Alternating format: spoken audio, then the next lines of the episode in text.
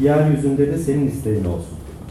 Matta 6 Sonra İsa öğrencileriyle birlikte Getsemani denen yere geldi. Öğrencilerine ben şuraya gidip dua edeceğim, siz burada oturun dedi. Petrus ile Zebedi'nin iki oğlunu yanına aldı. Kederlenmeye ağır bir sıkıntı duymaya başlamıştı. Onlar, onlara öylesiye kederliyim dedi. Burada kalın, benimle birlikte uyanık durun. Biraz ilerledi. Yüzüstü yere kapanıp dua etmeye başladı. Baba dedi. Mümkünse bu kase benden uzaklaştırılsın.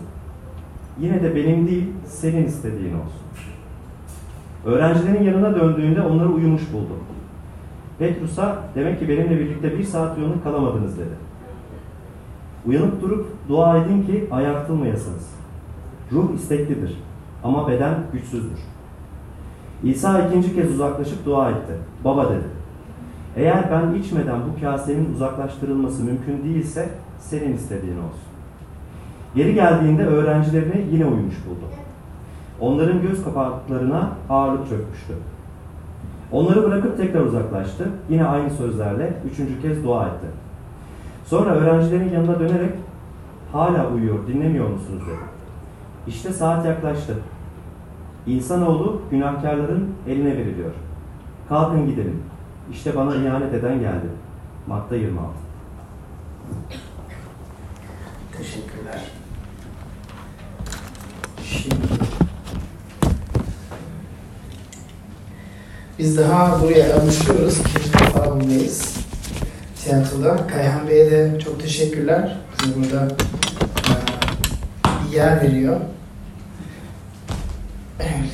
Evet, e, vaaz serimize devam ediyoruz. E, doğru saydımsa dördüncü e, bölümdeyiz ve e, hatırlarsanız konumuz dua ve İsa'nın insanlığa verdiği duaya bakıyoruz. Mata 6'da bulunuyor ve birçok defa söyledik dua aslında iman hayatının uh, en temelinde olan şey, anahtarı uh, veyahut olmamızın ve yapmamızın um, çekirdeğinde, temelinde ve bu abartı değil ve kendi kültürümüze baktığımızda da Türkiye'de de dua aslında çocukluktan beri öğretiliyor diyebiliriz.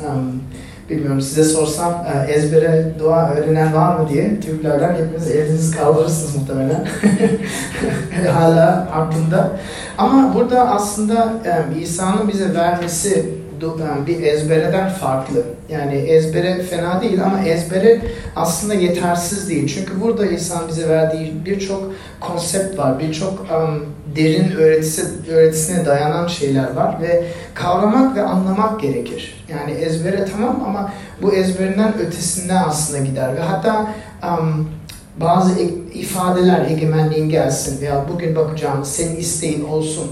Bunlar tam olarak ne anlamda geldiğini sadece derinden insanın birçok kutsal kitaptan bölümlere bakarak bunu anlayabiliriz ve her hafta onu yapıyoruz. Küçük küçük ifadeler alıyoruz. Ve bu duayı derin ve yavaş bir şekilde ilerliyoruz. Ve bugün konu mücadele istediğin, senin istediğin olsun diye dua ediyor İsa ve bu ifadeyi Mata 26 yani İsa'nın hayatının sonuna doğru um, bir metne bakarak um, cevaplamak istiyoruz. Um, bakın senin istediğin olsun kavramı aslında çok zor. Belki o bütün duadaki en zor ifadeden birisi olabilir. Çünkü hem içimize hem kültürümüze aslında her kültüre karşı gidiyor. Çünkü um, Türk kültüründeysek um, iki şey görüyoruz. Özellikle büyük metropollerde İstanbul'da. Um, senin isteğin olsundan diyaze ailemin isteği olsun diye yaşıyoruz. Biz Türkiye'de büyüyen veya buradaki kültürü bilen bizim aile kavramımız çok güçlüdür ve ailemize ailemizi mutlu etmek istiyoruz. Ailemizin istediğine uyum sağlamak istiyoruz. Batı dünyalarda ve bu da Türkiye'ye yavaş yavaş geliyor. Senin olsun yerine benim isteğim olsun daha ziyade e, duyuluyor. Ve bu da bireyselcilik. Yani aslında Orta Doğu kültürlerinde daha fazla kolektivizm var. Ve burada da batılarda daha fazla bireyselcilik var. Ve İstanbul'da aslında ikisini de görüyorsunuz. Kimden konuştuğunuza bakar. Um, ve bireyselciliğin temelinde bir özgürlük var. Um, um, ve kolektivizmde daha ziyade bir aile bağımlılığı var. Ama İsa ikisinden de farklı bir şey söylüyor. Um, ve bilmiyorum size sorsam hangisini daha fazla um, yaşıyorsunuz? Um, daha fazla bireyselcilikle mi mücadele ediyorsunuz yoksa daha fazla aile um, baskısından mı mücadele ediyorsunuz desem ilginç cevaplar alacağımdan eminim. Peki bu dua ne anlama geliyor? Bakın İsa'nın duasında senin isteğin olsun um, deyip um, bağlamı nedir? Um, anlıyorsunuz ki aslında korkunç ızdıraplar çekecek İsa ve burada çekmeye başlıyor ve beraberce üç şeye bakmak istiyorum sizden. Bu ızdırabın ağırlığına bakmak istiyorum ilk olarak. İkincisi olarak ızdırabın aciliyetine bakmak istiyorum. Üçüncü olarak duanın dua etmenin anlamına bakmak istiyorum. Um, ızdırabın ağırlığı, ızdırabın aciliyeti ve dua etmenin anlamı. Bültende buluyorsunuz. Bu hafta çocuk, büyük çocuklar yine içeride. Hemen bir bülten al, içine yazın. Gelecek hafta Batu ve Emin sizinden ders yapacak. Bültenler orada. Izdırabın ağırlığıyla başlayalım. Um, 36. ve 30. 7'ye bakar, ayetlere bakarsanız ne okuyorsunuz diyor. Sonra İsa öğrencileriyle birlikte Getsemani denen bir yere gitti. Öğrencilerine ben şuraya gidip dua edeceğim. Siz burada oturun dedi. Ve çok ilginç bir olay aslında. Bugün çok ilginç, birçok ilginç şeyler oluyor. Sabah ondan beri buradayız. Hazırlıyoruz. Ee, artık sayma, ben e, bilmiyorum. Bakalım daha neler olacak. Elektrikler kesilirse e, farklı oluruz. Evet, um, İsa burada ağır bir sıkıntıya düşüyor. Yani um, hatta diyor ki ölesiyle kederliyim diyor. Ve um, birçok acı, ızdırap, hatta ölüm derecesinde ızdırap çekmeyi ifade ediyor. Um, İki ay daha ilerlerseniz 39. ayette hatta diyor ki yüzüstü yere kaplandı diyor ve dua etti diyor. Bunlar çok ağır ifadeler. Yani bunu anlamak biraz zor olabilir. Çünkü orada gördüğümüz şey ve belki soruyorsunuzdur neler oluyor İsa'ya? Yani bunlar nedir yani? Dıştan bir ona acı, kimse şiddet uygulamıyor, hiçbir şey olmuyor. Neden bu? Neden bunları çekiyor? Bakın ilginç olan şey şu, tam dua etmeye başlarken İsa, tam dua etmeye başlarken bu kederi çekmeye başlıyor, bu sıkıntıyı çekmeye başlıyor. Hatta dehşete düşmüş bir şok e, durumuna düşüyor. Um, ve İsa'nın üzerinde bir e, bir gerçek çöküyor, bir, bir şey farkına varıyor diyebiliriz. Ve bu şeyin ne olduğunu anlamak lazım. Yani ölmek, ölecek gibi oluyor ve um, orada bir şeyler yaşamaya başlıyor. Um, ve aslında İsa'nın e, hareketinden, söylediklerinden şunu fark ediyoruz. Onu, onu da şaşırtan bir dehşet düşüyor üzerine. Beklemediği bir şey düşüyor, düşüyor üzerine. Hayret verici bir şey düşüyor. Ve üç defa İsa burada dua ediyor. Bakarsanız 39. ayette, 42. ayette ve 44. ayette de aynı duayı dua ediyor. Üç defa dua ediyor. Ve um, dua etmeye başlıyor. Diyor ki baba bunu yapmak istemiyorum diyor. Baba bunu yapmak istemiyorum diyor ve güçlü bir şekilde isteğini, kendi isteğini ifade ediyor. Neyi yapmak istemiyor? Bu ızdırabı çekmek istemiyor. Ve burada görüyoruz bu ızdırabın ağırlığını, büyüklüğünü uh, görüyoruz. İsa ölüme giderken um, ve bakın bu çok ilginç bir şey. İsa'nın acılarını, gerçeğini kıyaslamak tabii ki İsa'dan sonra da birçok insan öldü. Um, İsa'dan sonra da birçok insan um, ızdırap çekerek öldü. İsa'nın talebeleriyle kıyaslayabiliriz. Mesela Elçilerin işi 7'de um, Istefanus diye bir çocuk um, korkusuz bir şekilde vaaz veriyor ve ondan sonra Yahudiler onu taşlıyorlar. Ama hiçbir korku yok onun hayatında. Hiç bu dehşet veya bu bu sarsıntıdan okumuyoruz. Bilakis sanki yani melek gibi ölüyor çocuk yani. Diyor hatta dua ediyor. Rab bunların yaptıklarını onlara günah olarak sayma diyor. Ve çok farklı bir ölüm. Ve Stefanus peki İsa'dan daha mı büyüktü? Veyahut İsa'nın burada yaşadığı şeyi nasıl anlayabiliriz? Kıyaslarsak görüyoruz ki İsa'nın talebeleri hatta sonradaki tarihe bakarsak Hristiyanlar ölmeye mecbur kaldıklarında çok huzurlu öldüler genelde. Yani ölümle bir barış içinde öldüler diyebiliriz. Hiçbir korku içinde ölmediler diyebiliriz. Um, bunlar tarih kitaplarına geçmişler. Hatta um, vahiy serisini hatırlarsanız um, ilk yedi kilise, um, Türkiye topraklarında bulunan yedi kilisedeki imanlara baktığımızda orada da onların tarihinden size bahsettim ve onların nasıl ölümlerle karşı karşıya geldiklerinden bahsettim. Um, örnek vermek gerekirse burada Stefanus biraz um, Star Wars Yıldızlar e, Savaşı'nda Star Obi-Wan ve Darth Vader savaşıyor. Ondan sonra Obi-Wan kapatıyor kılıcını. Böyle duruyor ve ölmeye hazır. Ama İsa'da bunu görmüyoruz ve bunu anlamamız lazım. Neden bunu İsa'da görmüyoruz? Um, evet bakın İsa üç defa dua ediyor ve en sonunda önce diyor ki bunu hiç yapmak istemiyorum diyor ama sonra diyor ki senin isteğin olsun diyor. Um, önce istemiyorum diyor sonra senin isteğin olsun. Bakın burada İsa'nın söylemek istediği şey şu. Başka çözüm yok mu? Başka bir yol yok mu? Başka bir imkan yok mu? Um, ve bu İsa'nın insanlığını bize çok net bir şekilde um, göz boyuyor. Ve bakın İsa ölme gerçeğine şaşmış değil. Yani buradan birdenbire o noktaya geliyor. Ah ölecekmişim ha öyle bir şey değil. Çünkü um, bütün Mata'nın bölümlerini okuduysanız um, zaten biliyorsunuz İsa öğrencilerine, talebelerine devamlı diyordu. Yani ben ölmeye geldim. Yani ben hayatımı vermeye geldim. Onun için burada neden şaşıyor? Hala bunu tam olarak um, kavramak zor. Um, Birçok yerde diyor ben teslim edilip günahkarların eline teslim edip öleceğim diyor. Um, ama burada öleseliye kaderliyim diyor. Ve onu sarsan, yıpratan um, nedir? Um, neden bu duruma düşüyor? Bakın İsa'nın sorunu ne? Um, tam nasıl anlayabiliriz? İlk, ölümün yegane şeyi neydi? Ve burada 39. ayette görüyoruz ilk defa bir kaseden bahsediyor. Değil mi? Kase. Bu kase nedir? Um, eski çağda, um, bilmiyorum hatırlar mısınız bazı um, eski çağdaki yazarlarında, antik zamanlardan.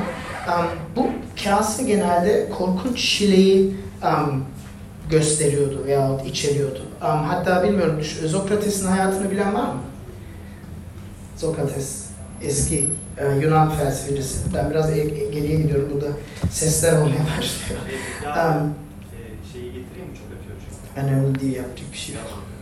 Um, Sokrates'e bakarsanız, um, Sokrates de nasıl ölüm nasıl öldüğünü e, düşünürseniz ona bir kase veriliyor. Um, ve bir kase ya belki versen fena olmaz bir şey küçük bir mola Ben vereceğiz. bölmek istemedim. Yani Evet, çok fazla açtık o sesi nedense. Aslında evvelde iyiydi. Tizde ötüyor galiba.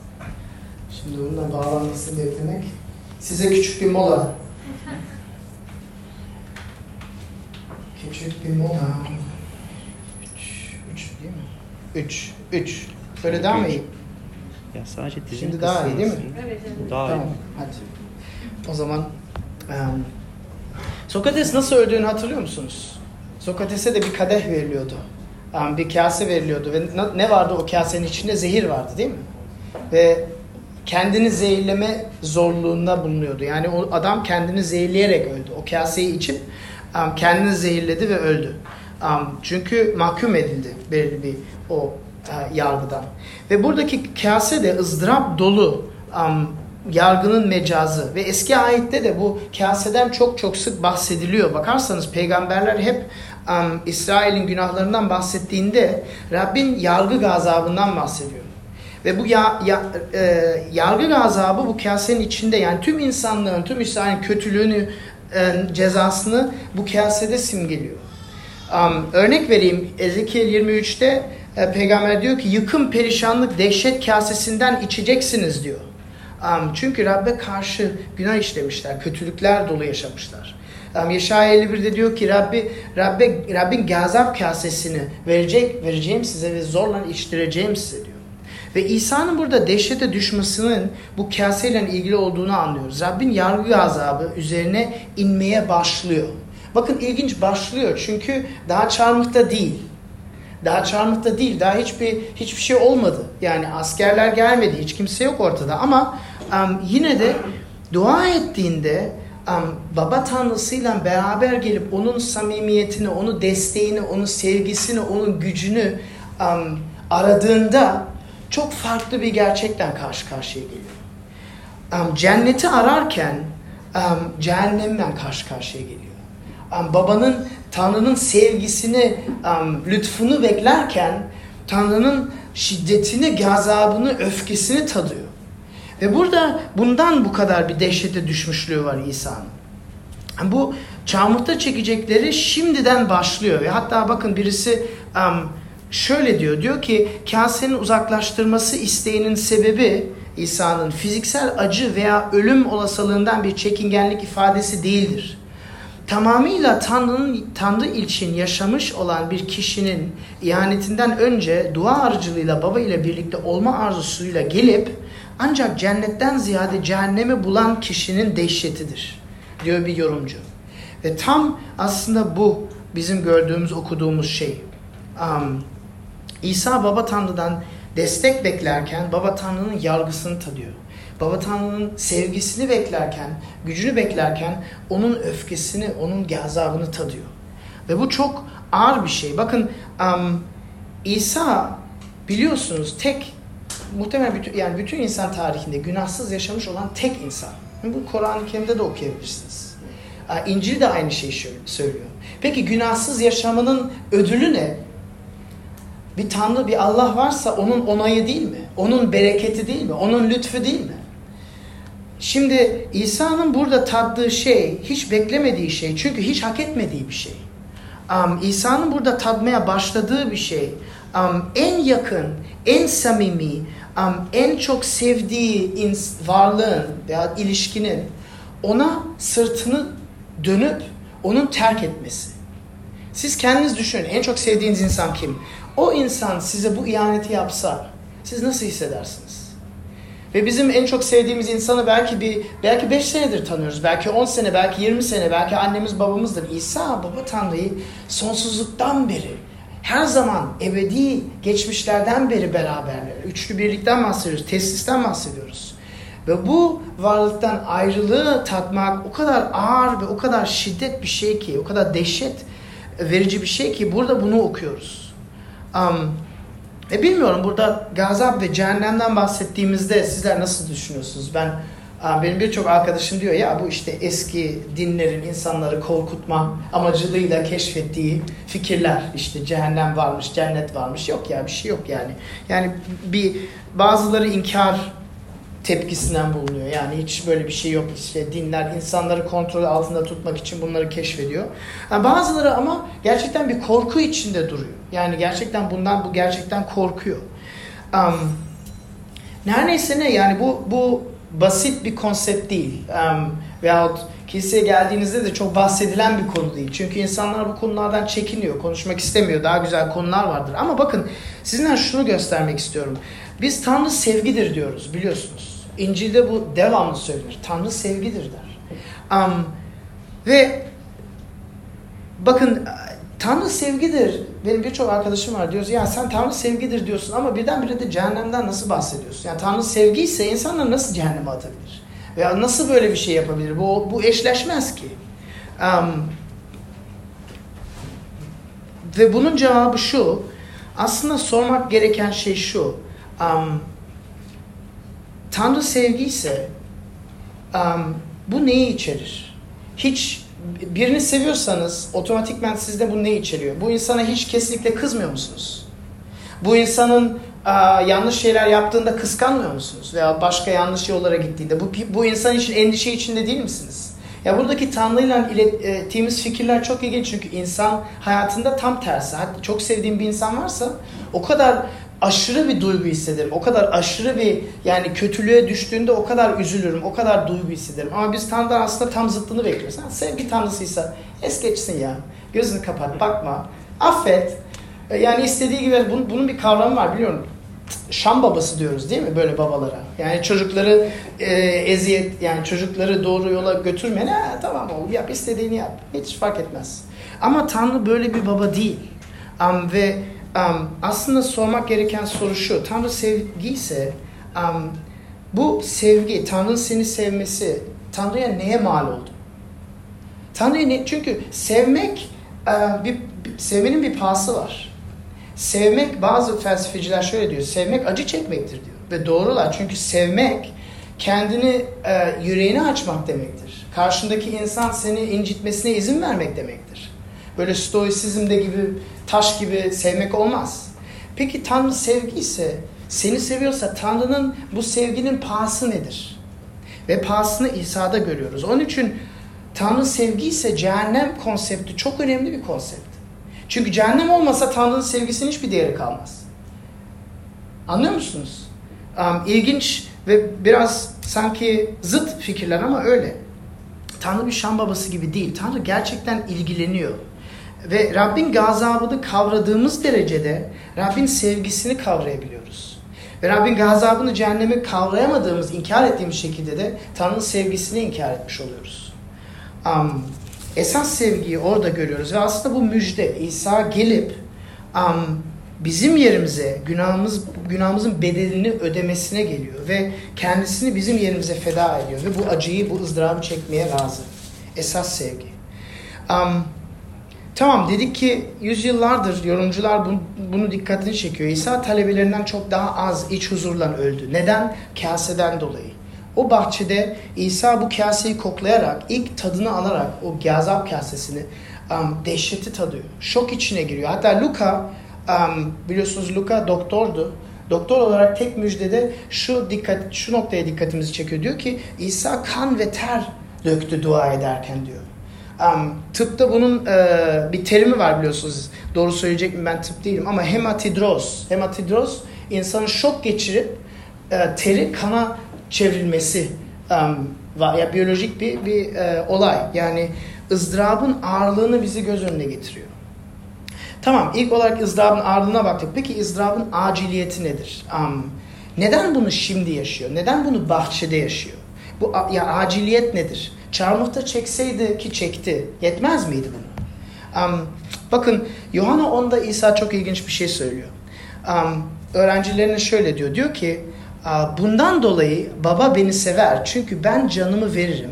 Ta ki ona tekrar, onu tekrar alayım. Onu benden yani canımı benden kimse alamaz. Fakat onu kendiliğimden veririm.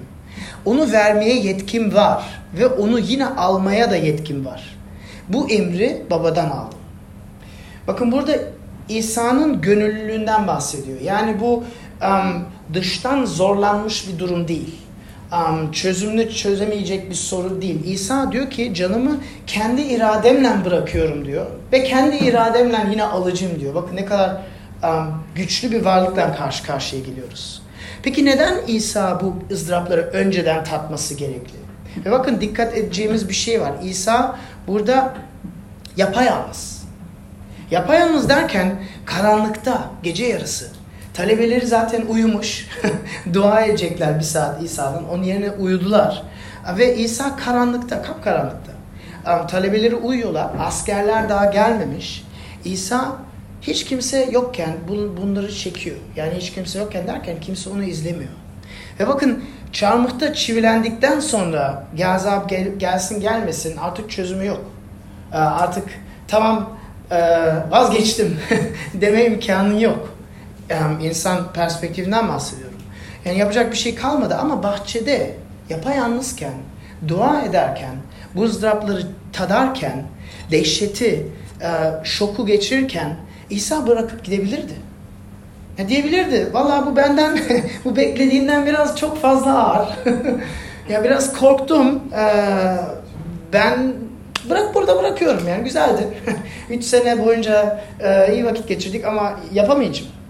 Ve burada bunu vurguluyor aslında. Bahçede bunun tatmasının bu anlamına geliyor. İsa'nın son deneme noktası diyebiliriz. Gerçekten bu yolu girecek mi? Gerçekten bu fedakarlığı başaracak mı? Yoksa pes mi edecek? Bilmiyorum siz siz de mutlaka yaşamışsınızdır. Biz küçükken 5 metreliğine, 7,5 metreliğine havuzdan atlama şeylerini çıkardık ve birçok çocuk 5 metreye böyle bakıyordu. Ondan sonra ben vazgeçtim deyip aşağı iniyorlardı. Çünkü çok korkuyordu, çok yüksek veya 7,5 olsun veya 10 metre olsun. İsa burada aynı şunu yaşıyor. Cehennemin dibine bakıyor. Cehennemin dibine bakıyor ve asıl şu, soru şu. Devam edecek misin? Devam edecek misin? Ve aslında biraz daha um, derin teolojiye girersek um, burada çok derin şeylerden bahsediyor. Kutsal kitap İsa'ya ikinci Adem olarak bir kavram veriyor. İsa'ya ikinci Adem olarak bakıyor. Peki um, ilk Adem kimdi? İlk Adem de bir bahçedeydi hatırlıyor musunuz? Rab her şeyi mükemmel yapmıştı. O bahçeye günlük güneşlik, güneş, ürünler, e, sebzeler, meyveler ve o bahçeye Adem'i koymuştu, Havva'yı koymuştu ve Rab ona demişti ki ağaçla ilgili bana itaat et. ağaçla ilgili demek yani tek şu ağaçtan yemeyeceksin. Her şeyden yiyebilirsin. Şu ağaçtan yemeyeceksin. Neden? Güven ilişkisini denemek için. Sen bana güveniyor musun? Yeme ve sonsuz yaşayacaksın. Ebedi yaşam senin olacak. İkinci Adem de bir bahçenin içinde ama günlük güneşlik değil, kapkaranlık. Ve Tanrı diyor ki ağaçla ilgili bana itaat et diyor. Ağaç nedir? Çarmıh. Çarmıh nereden yapılıyor? Tahtadan yapılıyor. Tahtayı nereden alıyoruz? Ağaçtan alıyoruz. İlginç tesadüfler değil mi? Ağaçla ilgili bana itaat et diyor. Ve itaat edersen toz gibi ezeceğim seni diyor. Bakın ilk Adem ağaçla ilgili bana itaat et, sonsuz yaşam senin olacak. İkinci Adem ağaçla ilgili bana itaat et, seni toz gibi ezeceğim. Çok güzel perspektifler değil mi? Um, bir Adem biliyoruz um, itaat etmedi. Günah işledi. Ama itaat etseydi o Rab'le beraber olan samimiyeti koruyabilecekti. Rab'le beraber o ilişkiyi sonsuza kadar sürdürebilecekti. Ölüm, hastalık, üzüntü hiçbir şey girmeyecekti dünyaya. İkinci Adem aynı şey, aynı seçeneğin önünde. O da bir bahçede. Ve aynı seçenek Rab ağaçla ilgili bana itaat et diyor. Peki ödülü ne? Seni terk edeceğim ve seni cehenneme atacağım ve bütün gazabım üzerine vuracağım. Bakın in, in, anlıyor muyuz? Tüm insan tarihinde bunu tadan veya yaşayan hiçbir insan varlığı yoktur. Hiçbir insan varlığı yoktur. Rab bize ne diyor? Bize de diyor. Sözümü dinle. Et, bana, benim söylediklerimi itaat et ve ben seninle olacağım. Evet her şey belki her zaman güzel olmayacak ama zor zamanlardan geçsen bile seni terk etmeyeceğim. Seninle beraber yürüyeceğim. Vaaz, e, mezmurlarda çok okuyoruz bunu. Değil mi? Hatta Davut ne diyor? Ölüler Vadisi'nden geçsen bile sen yanımdasın. Sen bana yemek veriyorsun, sen bana bereket veriyorsun. Ama burada İsa tam tersini e, tadıyor. Tek insan olarak itaat et ve mahvol seçeneğin önünde. Onun için bu dehşet üzerine geliyor. Onun için bu şok yaşıyor. Onun için kan ve ter dua ederek kan ve ter görüyor. Um, biz yapar mıydık? acaba? Biz yapar mıydık acaba? İsa yaptı, bizler için yaptı. Bizleri kurtulmanın tek yolu olduğunu gördüğü için yaptı. Um, Gahçede İsa kaseye baktı, kaseyi kokladı, kaseyi tattı. Um, günaha, günahın gazabına, cehenneme baktı. Um, ve Tanrı'nın seçeneği yaparsan seni ezeceğim ama onlar kurtulacak. Yaparsan sen cehenneme gideceksin inanılmaz acılar çekeceksin ama onlar, onların kurtuluşu için yani bizler um, tek yol, tek seçenek. Ve İsa bunu yaptı. Ve bunu yaptığına baktığımızda um, ne kadar bizi sevdiğini görüyoruz. Um, İsa bakın İsa diyebilirdi ben bunu neden yapayım? Ben mükemmel bir varlık değilim. Hiç tek bir günah bile işlemedim. Her sözünü yerine getirdim. Her buyruğu yerine getirdim. Ama bu insanlar ne beni sevdi ne değerimi bildi. Um, bu dehşet azabı neden tadayım yani onlar için? Bir saat bile dua etmiyorlar benden. bir saat bile dua etmiyorlar. Bir saat benimle dua edin diyorum. En korkunç noktamdayım hayatımda. Bir saat bile dua etmiyorlar. Yaşıyor. Uyuyup gidiyorlar. Ben bunu neden yapayım bu insanlar için? Neden yapayım? Böyle diyebilirdi. Yüzde yüz haklı olarak diyebilirdi. Ama demedi. İsa'nın varlığını burada nasıl görüyoruz? Bakın nazik, hassas, ince, kibar, affedici, bizi sevip bizim için itaat ediyor. Cehennem kadehini onun üzerine boşaltmasına razı. Um, ve içiyor. Ve bakın bu müjde, müjdenin temeli. Biz kendimizi kurtarma durumunda değiliz. O kadar berbat bir durumdayız ki dıştan birisi bizi kurtulması, kurtarması gerek. Ama aynı zamanda da Tanrı bizi o kadar çok seviyor ki böyle bir seçenek bize sunuyor. Um, ve bunun ikisi de bizim inandığımız müjde. Bakın bir, birkaç hafta, birkaç hafta pardon, birkaç yıl önce um, Kadıköy Rıhtım'daki bir otel müdüründen bir sohbet ettik. Um, arkadaşın arkadaşı diyor, oturuyorduk diyor. O İncil okumaya başlamış diyor. Ya ben şunu merak ediyorum diyor. Yani Müslümanlıkta şöyle inanıyoruz. İşte cehennem, işte Tanrı var, Allah var, işte cennet var, cehennem var. Ama işte sonunda birisi cennete gidecek, birisi cehenneme gidecek. Sizde de böyle mi? Sizde de böyle mi? um, uzun bir sohbetti. Adamın söylediği şey şu. Sizde de böyleyse, netice aynıysa hiçbir fark yok. Sizde de böyleyse, Hristiyanlıkta da aynıysa, işte cennetli cehennemde varsa hiçbir fark yok. Ama burada görüyor muyuz? Büyük bir fark var. Bu bizim yaptığımız bir şey değil. İsa bizim için yaptığı bir şey. Ve C.S. Lewis'in bir um, cehennem üzerine bir yazısı var. Büyük um, uçurum hakkında bir yazısı var. Aslında şöyle diyor. Ve bu cehennemin başka bir paradigması aslında başka bir bakış açısı. Diyor ki insanlar hayat boyunca Tanrı'ya ben seni istemiyorum, ben seni istemiyorum, ben seni istemiyorum, buyruklarını istemiyorum, hayatımda ne planlar olduğunu bilmek istemiyorum, ben kendim kendi istediğim gibi yaşayacağım diyor. Ve en sonunda cehennem ve cennetten şikayetçiler diyor. C.S. Lewis burada diyor ki cehennem içerisinden kilitli diyor, dışarıdan değil. Yani hayat boyunca insanlar Rabbi istemediği takdirde ki burada bir gelişme var. Yani burada bir gelişme var. Nasıl gelişme var? Diyeyim ki ben öfkeliysem ve bu öfkeme karşı gelmiyorsam 70 sene sonra çok berbat bir insan olacağım. Yani bir e, alışkanlık oluşuyor. Alışkanlıktan bir karakter oluşuyor. Şimdi bu 70 yılı alın sonsuzluğa uzatın. Benim kötü alışkanlıklarımdan karşı mücadele etmezsem kibirlik, ben merkezcilik, yalan söyleme, başka insanlara küfür etmek, hep kendimi doğru görüp başkalarını yanlış görmek. Peki bunun şimdiden küçük küçük küçük alevlerini görerek e, önüne geçmezsem, sonsuzluğa doğru ilerletirsem bu işi ne olacak? Cehennem olacak. Ama cehennem içeriden kitle olacak. Çok ilginç bir bakış açısı C.S. Lewis'in. Tabii ki bu sadece bir boyut. Um, aynı zamanda diyor ki Hristiyanlar güncelik hayatlarında cehennem ateşlerini üfleyen insanlar diyor. Çünkü kendilerinde birçok aksanlıklar görüyorlar diyor. Ve bu aksanlıkların ciddi tehlike oluşturduğunu anlıyorlar diyor. Gelelim üçüncü noktaya. Dua etmenin anlamı nedir? Um, dua etmenin anlamı nedir? Bakın ızdırabın um, ağırlığına baktık, ızdırabın aciliyetine baktık. Um, dua etmenin anlamı nedir burada? Bakın 39. ayette yine diyor ki senin isteğin olsun diyor. İsa senin isteğin olsun diyor. Bunun um, dua için anlamı ne? Bakın um, İsa Mesih bunu bizim için yaptığını görmedikçe veya göremedikçe duada um, bunu uygulamak imkansız.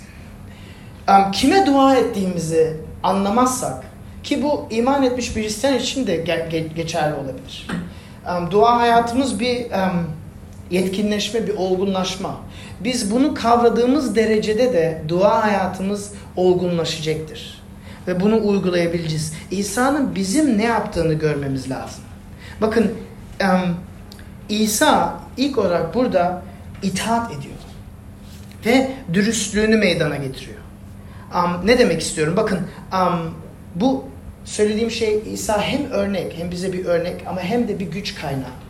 İtaat ve dürüstlük ne demek istiyorum? Bakın İsa insanlar bakmazken, İsa karanlıktayken, herkes uyurken ve aydınlıktayken, insanlar etrafındayken aynı kişi.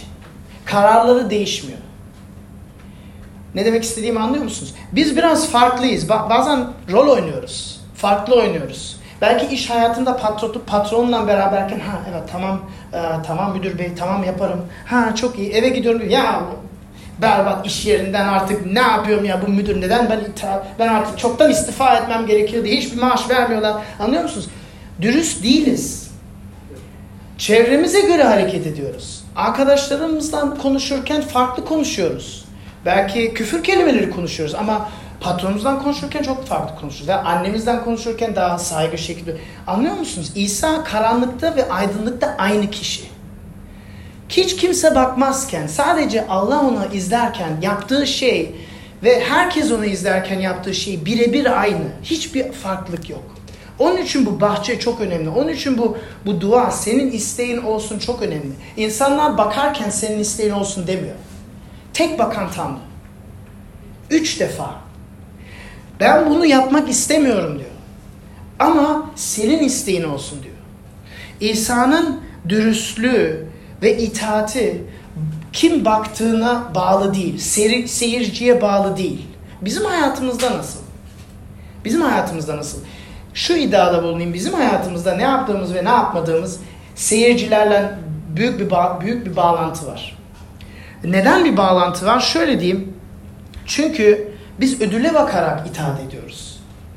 Tamam itaat edeceğim. Ödülüm nedir? Ha seyirciler var. Ha patronum izliyor. Aa en iyi çalışan ben olayım. Tabii ki yaparım.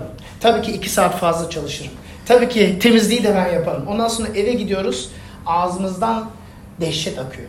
Değil mi? Öyle değil mi? Gerçek o. Dürüst ol. Aynen öyle değil mi? Biz ödüle bakıyoruz. Ama İsa'nın ödülü yok. Ne diyor Tanrı? İtaat et seni ezicim diyor. Toz toprağa sericim seni diyor. Hiçbir ödül yok ki. İsa aydınlıkta ve karanlıkta aynı davranıyor. Dürüstlüğü hem bize bir örnek hem de ona bakarak güç. Biz de böyle yapmamız için bir güç. Um, İsa'nın bunu yaptığını gördüğümüzde, gördüğümüz derecede biz de bunu uygulamaya başlayabiliyoruz. Başka bir noktaya dokunmak istiyorum. Um, İsa'nın güveni. Güveni ve dayanıklığı. Bakın İsa Mesih Tanrı'ya yüzde yüz güveniyor. Hayret bir şekilde gü- güveniyor. Ama güvendiğine rağmen veya güveniyor ama aynı zamanda da çok dürüst bir şekilde güveniyor. Gü- e, duygularını ifade ediyor. Duygularını ifade ediyor derken böyle sahte yüz çekip he tamam yaparım demiyor. Diyor ben bunu yapmak istemiyorum diyor. Ben bunu yapmak istemiyorum diyor. Bu çok çok acı bir yol diyor. Bu dehşet içindeyim diyor. Ye- yere kapanıyor. Anlıyor musunuz? Burada bir hem bir itaat var ama aynı zamanda bir güven var ama bir dürüstlük var. Um, İsa duygularını ifade ediyor. Bunu istemiyorum diyor. Üç defa. Üzüntüsünü ifade ediyor. Ben bunu anlamıyorum. Anlamıyorum'unu ifade ediyor. Bakın ve burada İsa'nın insan olduğunu böyle net bir şekilde hiçbir yerde göremezsiniz. Evet İsa Tanrı ve insan. Yüzde yüz Tanrı yüzde yüz insan. Teslisin ikinci kişisi ama burada tamamen insanlığını bize göz önüne getiriyor Mata. Diyor ben bunu anlamıyorum. Ben şimdi neden ben seni seviyorum. Ben senin her sözünü dinledim. Neden beni eziyorsun? Neden bu dehşet? Neden bu gazap? Neden bu öfke? Anlamıyorum diyor İsa burada. Ama yine de güveniyor. Yine de devam ediyor. Bakın size şu soruyu sormam lazım ve kendimizi sormamız lazım. Hayatınızda ben bunu yapmamalıyım çünkü Rab bunu istemiyor dediğiniz hiç oldu mu? Ben bunu yapmamalıyım çünkü Rab bunu istemiyor. Kimse izlemezse, kimse olmazsa, kiliseden hiçbir hiç kimse bakmasa bile, belki kendi odamdayım, yapayalnızım. Rab bunu yapmamamı istiyor, onun için yapmamalıyım dediğiniz hiç oldu mu? Ve ne kadar sık oldu? Ve son defa ne zaman oldu? Bunu neden soruyorum biliyor musun? Bazen biz diyoruz ki ya İsa her şeyi ödedi. Ha çok rahatım, istediğimi yapıyorum. Yok öyle değil. Kardeşler öyle değil. Um, evet İncil'de diyor ki ya- yargılamayacaksınız diyor. Birbirinizi yargılamayın diyor. Ama İsa bizi yargılıyor. Bakın bu o kadar basit bir şey değil. Size birkaç ayet paylaşayım. E, Mata 7'de İsa diyor ki bana yarab yarab diye seslenen herkes göklerin egemenliğine giremeyecek. Ancak göklerdeki babamın isteğini yerine getiren girecektir diyor. Ciddi bir uyarı. Yuhanna 14 15'te daha kes daha şey diyor. Beni seven hepimiz İsa'yı seviyoruz değil mi? Hristiyanlarla konuşuyorum şu an. İman ediyorum diyenlerle konuşuyorum. Beni seven buyruklarımı yerine getirir diyor. Bu kadar basit. Hiç soru işareti bile yok. Bazen buyruklarımı yerine getirir demiyor. Buyruklarımı yerine getirir diyor. Bu kadar basit. Dikkat edelim kardeşler. İstediğimiz gibi yaşayamıyoruz. Bakın İsa da orada kendi istediğini yapmadı. Dedi ki ben bunu yapmak istemiyorum dedi. Ama senin isteğin olsun dedi. Biz de kendi kafamıza göre bir Hristiyan hayatı oluşturup kendi hayallerimize göre istediğimizi yapamıyoruz. Onun istediğini yapmamız lazım. Neden? Cenneti kazanmak için değil, herhangi bir ödül için değil ama onun sevgisinden dolayı. Bizi bu kadar seven bir insanı üzmek ister miyiz? Ya bir düşünelim yani. Bizim için ne ızdıraplar çekmiş. İsa'da görüyoruz ve bu dua için çok önemli. Tanrı'ya tamamen güveniyor. Yüzde yüz güveniyor. Hiçbir şüphesi yok.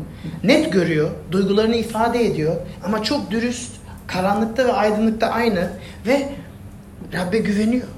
Yalnız olmasına rağmen. Ve orada bu güvende bizim hayatımızdan bahsediyorum. Huzur bulabiliriz. Bu neler içeriyor? Bazen biz Rabbin yaptıklarını anlamıyoruz ve İsa iddia ederim İsa da burada anlamadı durumu. Ne oluyor, ne bitiyor, neden, şimdiden acı, ızdırap. Bazen biz de böyleyiz. Ama biz güvenmemiz lazım. Çünkü Rabbin planları mükemmel olduğuna inanmamız lazım. Ve bakın sorun şuradan kaynaklanıyor. Ben çıkıp Rab sen bunu yapmaman lazım. Benim planlarım farklıydı. Bu iyi değil, acı çekiyorum. Böyle dediğimizde güvenmiyoruz. İsa burada güveniyor. Bize bir örnek ve bir güç kaynağı. Bakın İsa'nın huzuruna kavuşmak için bu güven çok önemli. İsa'nın huzuruna kavuşmak için dürüstlük, itaat, dayanıklık çok önemli. Um, nasıl yapacağız? Bakın huzuruna kavuşmak için um, onun örneğini almamız lazım ve onun gücünü almamız lazım. Um, sadece tamam Rab bunları yapıyor. Ben de hem fikir olduğumda değil, hem fikir olmadığım zamanda da. Bizim için bir pahası meydanda olduğu zamanda. O zaman da güvenmemiz lazım. Ve bakın bunun için iyi bir örnek mesela Eyüp. Belki İsa'nın en güçlü, İsa'dan sonra en güçlü acı çeken, dehşete düşen örnek Eyüp. Eyüp de ne oluyor ne bitiyor anlamıyor. Şeytan Tanrı'yla bir iddiaya giriyor. Ve bunun sonucunda Eyüp her şeyini kaybediyor. Malını, mülkünü kaybediyor, çocuklarını kaybediyor, her şeyini kaybediyor. Bir gün içerisinde sağlığını kaybediyor. Ve 40 bölüm boyunca Rab, Rab'le mücadele ediyor, dua ediyor. Dua ediyor, anlamıyorum bunu diyor. Ben her şeyi yapmadım mı diyor. Ben her şeyi yerine getirmeye çalışmadım mı diyor. Seninle kim mücadeleye girebilir diyor. Dua ediyor. 40 bölüm boyunca bırakmıyor. E, duygularını ifade ediyor. İsa da bunu aynı şekilde yapıyor. Daha güçlü bir şekilde yapıyor. Ondan senin isteğin olsun bizim için çok önemli. Hayatımızdaki dua mücadelesinde çok önemli. Duygularımızı ifade etmek çok önemli. İstediğin olsun. Um, onun en karanlık zamanlarında bile bakın arkadaşları bir saat bile onu destekleyemediler. Ama yine de o bizim için, arkadaşları için, talebeleri için kendini feda etti. Fidyemizi çarmıhta ödedi.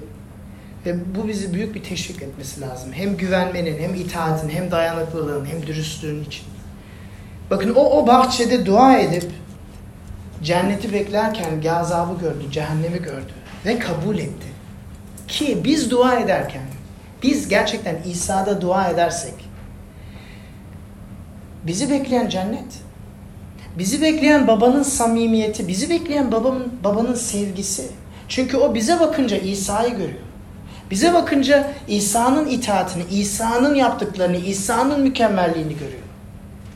Dua ediyor muyuz kardeşler? Bakın 8 hafta dua serimizin yapmamızın sebebi biz kilise olarak daha fazla dua etmemiz lazım.